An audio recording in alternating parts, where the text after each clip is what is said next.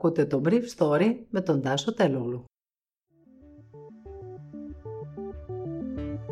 Καλημέρα σας. Σήμερα είναι Παρασκευή πέντε Μαρτίου δύο χιλιάδες είκοσι ένα και ξεχώρισα για σας αυτά τα θέματα που μου έκαναν εντύπωση. Ενώ η ελληνική κυβέρνηση ανακοινώνει τη δυνατότητα χρήσης του εμβολίου της Αστραζένεκα για τους πάνω από εξήντα πέντε χρονών, ο εμπορικός πόλεμος γι' αυτό συνεχίζεται αμείωτος.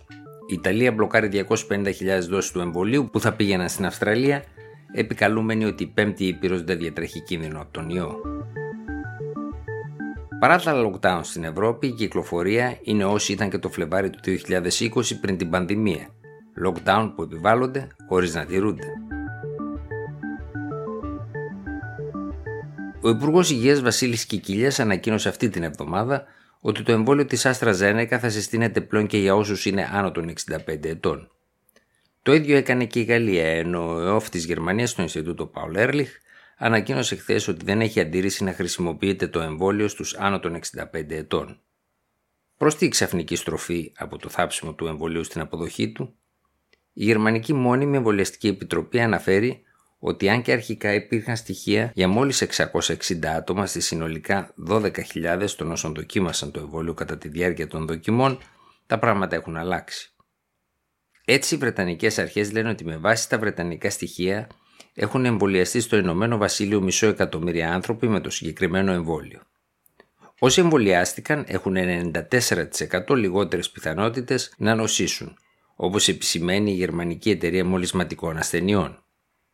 Η Γερμανική Μόνιμη Επιτροπή Εμβολιασμών αναφέρει ότι τα στοιχεία από το Ηνωμένο Βασίλειο δίνουν για πρώτη φορά μια στέρεη στατιστική βάση για την σύσταση του εμβολίου στο γερμανικό πληθυσμό και για τις ηλικίες άνω των εξήντα πέντε ετών.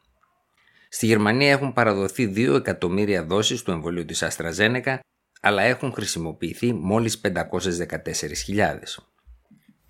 Την ίδια ώρα, η Ιταλική κυβέρνηση έκανε κατάσχεση σε διακόσιες πενήντα χιλιάδες δόσεις του εμβολίου της συγκεκριμένης εταιρείας κάθοδον προς την Αυστραλία, που δεν έχει αρχίσει ακόμα την εμβολιαστική της καμπάνια.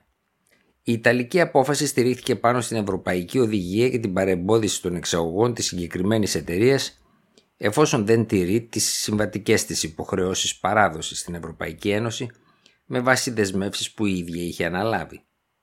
Η Ιταλική κυβέρνηση σημείωσε ότι η Αυστραλία δεν είναι μια χώρα που απειλείται από την πανδημία. Τελικά πουθενά στην Ευρώπη δεν τηρείται το lockdown. Στη Γερμανία, ενώ η κυβέρνηση Μέρκελ προτίθεται να ανακοινώσει την παράτασή του στις είκοσι οκτώ Μαρτίου, το κάθε κρατήδιο παίρνει τα δικά του μέτρα σχετικά με το άνοιγμα των σχολείων. Με εξήντα οκτώ κρούσματα στις εκατό χιλιάδες κατοίκους, στον αριθμό των κρουσμάτων το επτάήμερο, η κυβέρνηση Μέρκελ βρίσκεται ακόμα πολύ μακριά από το στόχο της που είναι τριάντα κρούσματα ανά εκατό χιλιάδες κατοίκους. Η κατάσταση είναι όπως στην Ελλάδα. Ενώ όλα έκλεισαν στα μέσα Δεκεμβρίου, ο αριθμός των κρουσμάτων δεν πέφτει εξαιτίας της Βρετανικής μετάλλαξης, που σε κάποιες περιπτώσεις αποτελεί το σαράντα τοις εκατό των κρουσμάτων. Η κυκλοφορία στους δρόμους της Γερμανίας βρίσκεται στα επίπεδα του Φεβρουαρίου του δύο χιλιάδες είκοσι. Κανείς δεν μπορεί να εξηγήσει γιατί δεν δουλεύει το lockdown, αλλά όλοι γνωρίζουν ότι δεν δουλεύει. Τα χθεσινά στοιχεία που έδωσε στη δημοσιότητα εδώ στην Ελλάδα ο ΕΟΔΥ δείχνουν μια εκπληκτική αύξηση των κρουσμάτων βρετανικής μετάλλαξης στο Ηράκλειο, το Ρέθυμνο, ολόκληρη την Αθήνα, την Ανατολική Αττική και τις Σέρρες.